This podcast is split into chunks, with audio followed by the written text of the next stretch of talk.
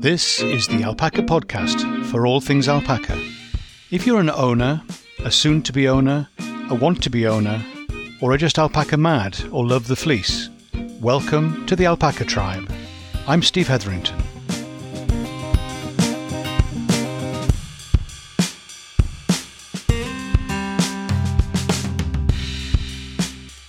Hi, Steve here, and welcome to the podcast for alpaca people. Great to see you again. Let me start by telling you a story. Once upon a time, a girl named Goldilocks lived in a house at the edge of the woods. In those days, curls of hair were called locks. She was Goldilocks because golden hair ran down her head and shoulders. What? What? You can't stop there? Just getting into that. Ah, uh, okay. So the the full story is available as a bonus episode. You can check it out in the usual place where you get the episodes from. Goldilocks is an interesting name. I, I think it could be a great nickname, at least, for an alpaca. Goldilocks. Mm. Oh, it depends on the colour of the fleece, of course, but there we are. So there are stories that we tell ourselves, stories about who we are, stories about what we can do, stories about the limitations that we face. There are things that we think, things that we believe. And those stories that we tell ourselves can have a real impact on our abilities, our confidence, particularly. And as you know, this is something I want to help encourage people with is confidence. Having enough confidence to care for your alpacas in a great way that means that you get a lot out of it and the alpacas get a lot out of it too. As well as you telling yourself stories, there are stories that alpacas tell. I don't think it's going to be Goldilocks in this case, but the stories that they tell are whether you're trustworthy, whether, oh, here we go, he's doing that again. Remember what happened last time? Mm. So alpacas will tell themselves stories. They get triggered by circumstances, things that happen. It could be a sound, it could be uh, closing the gate and putting them in in the stable uh, and getting out things that they recognize that might involve toenails being trimmed or whatever it is. So they have a, a history. They have something that is triggered and a recollection, a story that they've told themselves about you comes back to them. But it can also be a good story. Oh, he's bringing the food. I recognize that sound. He's calling us. He must be going to feed us now. So the stories are there and they build over time. So what we can do is to help. Help the alpaca stories be good ones, good experience, good reinforcement. So that's their experience. What about your experience? What are you, what's your experience? You remember that time you did the did the toenails for the first time? yes, that was interesting, wasn't it? And it was just a bit tricky, and you kind of knew what you were doing. You're having a go, and you got kicked, or they broke away, and it was tricky, or something didn't quite go as planned. Why do we remember those stories so much? Uh, I guess we just do, don't we? We tend to remember the failures rather than the successes. It's important that we don't let those things permanently kind of determine everything going into the future. But we do need to learn from our past escapades with the alpacas. We do need to learn to get better and to improve. That's without question. Don't let it become a major problem. So we can do things and we can approach it with a lot of confidence, more confidence than we should. Mm. Too much. Or we can approach it with not enough confidence. Actually, this is something we could do, but we don't feel very positive about it. We don't feel very good about it. And then we haven't got enough confidence. But just like the story of Goldilocks, You see, I knew, you knew, you knew, didn't you, that there was a connection here somewhere. it was just taking a while to get to. But the story of Goldilocks, it was too hot, too cold, too hard, too soft, and just right. So the stories we tell ourselves, if we can make them just right, those things that we have a level of confidence about that's just right, the things that we've got from our history with our alpacas, the disasters, we've all got a few, the real great successes, somewhere in the middle, just right. So let's not get overconfident. Let's not have insufficient confidence. We can approach things sensibly and in a balanced way that isn't just bland and mediocre, but is actually step, step, step getting better over time. So, what are the stories that you tell yourself? Hmm. When I was thinking about the stories I tell myself, um, there are certain animals I have a lot of respect for. Millie today was, I was an interesting little situation where um, uh, she was waiting for me to get the food out. So she was hanging by the door, but I hadn't got the bucket ready. So I got the had to come out again and get the bucket.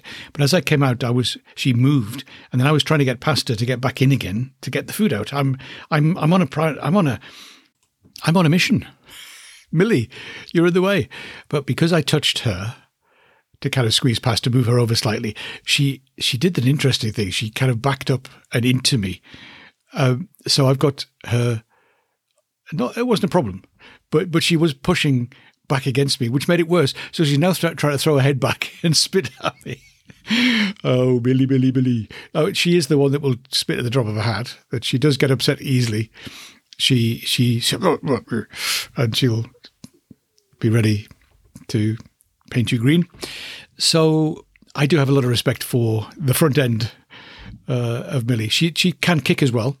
Um, but she's a delightful old girl. She's we've got a lot of history actually, Millie and I. Millie the matriarch. We've got a lot of history. Most of it seems to involve her getting upset and spitting. Uh, but there are other times. There's the, there's the time she got stuck in the mud, and you know you know that story. But it's uh, hmm. there are things there that we've learnt together. We've both got stories that we tell ourselves. Millie tells her story about me and she sees me as a slight threat. Uh, unexpected. It's the unexpected that alpacas don't like. If it happens like they expect, the story they're telling themselves, then that's not so bad. But when it's something that's unexpected, he doesn't normally do that. What's going on? Then we can surprise the alpacas. Uh, they don't like surprises. I don't know about you. Do you like surprises? Do you like do you like a surprise birthday party? Or, or not for me. I don't think I really, no, no, I don't think I really fancy a surprise birthday party. But other people, they, they love that kind of thing. Alpacas, nah, they don't like surprise birthday parties or anything else that's a surprise. So we need to be sensible and sensitive about that. Think about the past stories. There are certain animals that have got a history. Sometimes that history is something that you know about or not it's sometimes before your time. It was something that was before they came to you. And you may not therefore know all the details, but you may know there's a sensitivity about certain things. So those things, well, if you don't know, you don't know, do you? But but we we can try and understand and be careful. Build the good stuff, the good experiences, the good stories, takes time, takes effort, takes work, takes thought. Can't do it in a rush. Nothing actually works very well in a rush with alpacas. I Don't know whether you found that. But I know the times I've tried to hurry them, go, ooh, ooh, they go, no, no, no, no, we don't do rush. We don't do hurry. This is not normal. And they just take a metaphorical step back. They dig their heels in. They don't like to be rushed. So that's the stories alpacas are telling themselves. What about the stories we tell ourselves? Those things where things didn't work quite well. It doesn't mean to say that the next time is going to be a disaster, really. It doesn't. It doesn't mean that. We can think, we can prepare, we can be aware, but there's a little. Do you do you get that? A little quickening of the heartbeat. there are th- some things that when I'm doing, I, do you know, it's not always the same either. I sometimes get caught out by things I thought I was okay doing. And for some reason today, or not today literally, but on the day you do it, you kind of go, oh, I'm feeling a bit nervous about this. I always get a little frisson of anxiety is too big a word, but I get a little frisson of something heading towards anxiety. That when I start shearing for the first time, it's always oh, here we go and it's have I got it set up? Have I got it right? I've done this. I've I've done hundreds of alpacas. I've sheared hours over the years. If you count them all up, there's hundreds of them. I know how to do this. I've done this before. But the first one of the season is always a challenge, is always a little bit, hmm, yeah, okay, here we go. And sometimes it's not when in the stable, sometimes it's the night before. Sometimes it's printing the labels. Would you believe it? Printing the labels can be stressful. printing the labels to put on the bags for the, for the different animals and just it's it's nearly there. It's like the day before the thing. Do you know what I mean? You get that? So what's the story I'm telling myself there? It's something that we can plan and prepare for but we still got to take that step. We still got when you got them in front of you in a in a catch pen, and you got you got to move in and take hold of the animal in a kind way. Then you've got to step in and do it, and there's no way. To, now you need to do that in a way you can step back as well. How how do you do that? Okay, so you position yourself. You're moving in. You're not rushing at that. Remember, I said they don't like rush? You're not rushing at grabbing them. You're not rushing at trying to contain them, trying to force them into a corner so you can get hold of them. Learn the techniques really is helpful. And there are things like the camelid dynamics approach, which I strongly recommend. Uh, I found it so helpful over the years for me. And I just I just love the approach. It's a it's a gentle way of interacting with with animals and alpacas in particular. So, positioning yourself carefully, working out what it is, just just rehearsing the thing. What is it I'm trying to do here? Okay, but also being incredibly flexible in the middle of it all. You have to pivot, sometimes literally, but certainly you need to kind of one of the one of the things with with the the approach is to go with the animal. So once you make contact, then and they go up because there's a there's a way of holding. It looks like you're strangling them, but you're not. It looks like you're choking them. You've got a chokehold around the around the, the throat, but no, it's a it's a the fleshy part of the between your thumb and the first finger. Can you have a look at there? If you look at your hand, there's a fleshy part there, and you're not tightening the grip, but you're just kind of using that little bit of pressure there, and that's all that's that's needed. And then you can control the head. And but if they go up or go down, you go with them.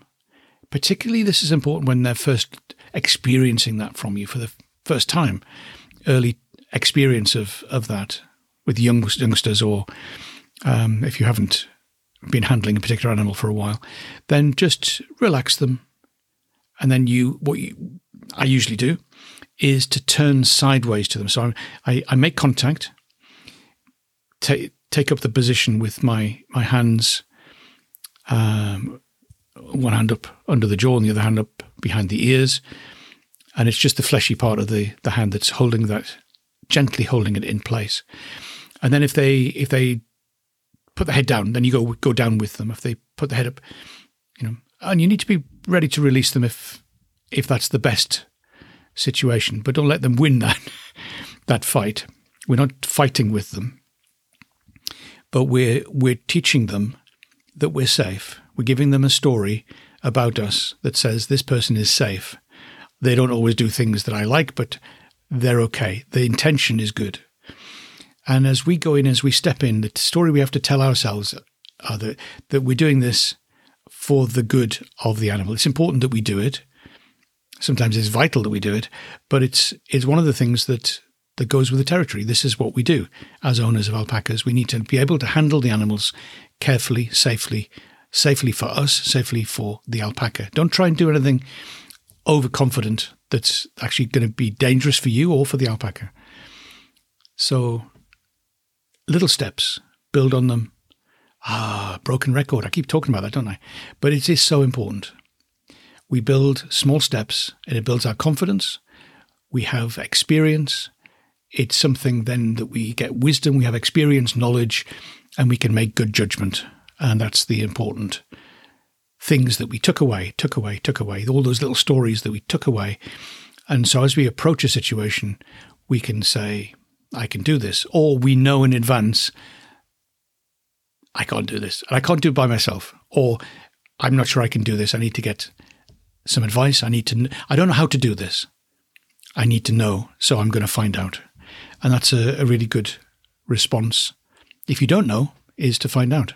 But if it's just something you kind of go, well, okay, normally I can do this, but today that's okay. You can, you can have a you can have an off day. I give you permission to have an off day. Not too many, but you can.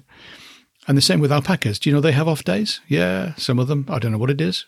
Is it the wind? Is it somebody was too close to them when they were having their food, or who knows?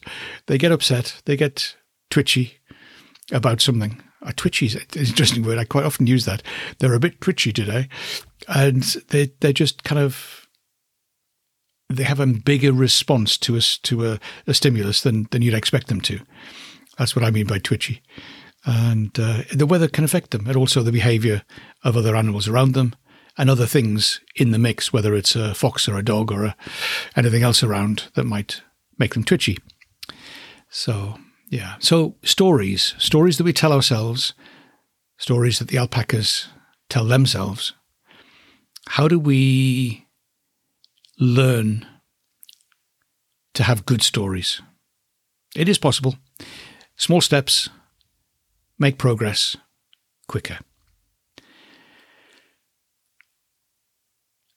Why don't you, if you can, go and spend some time with your alpacas and maybe think of doing something you haven't done before. Mm, not a big step. Don't take a big step, but something that's a small step forward. Maybe it's a stepping in and taking hold of the animal. Maybe it's a hand on the leg and running down to the foot, picking the foot up and putting it down again. You don't have to do anything. You don't take it's just a familiarization for you and for the alpacas. Or check under the jaw, check for, for lumps along the jawline. There you are, simple, straightforward. Ha. It's easy to say. So have a go. Go spend some time with your alpacas and and breathe. Remember to keep breathing. And remember to take care. Oh, and remember, go check the bonus episode for the Goldilocks story. Uh, if you want to. You don't have to. but if you'd like to, the whole story will be there. Okay, take care. Bye for now.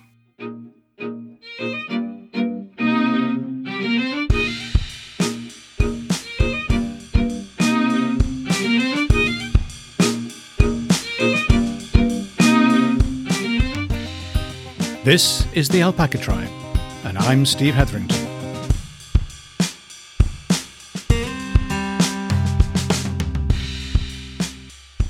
Have a great day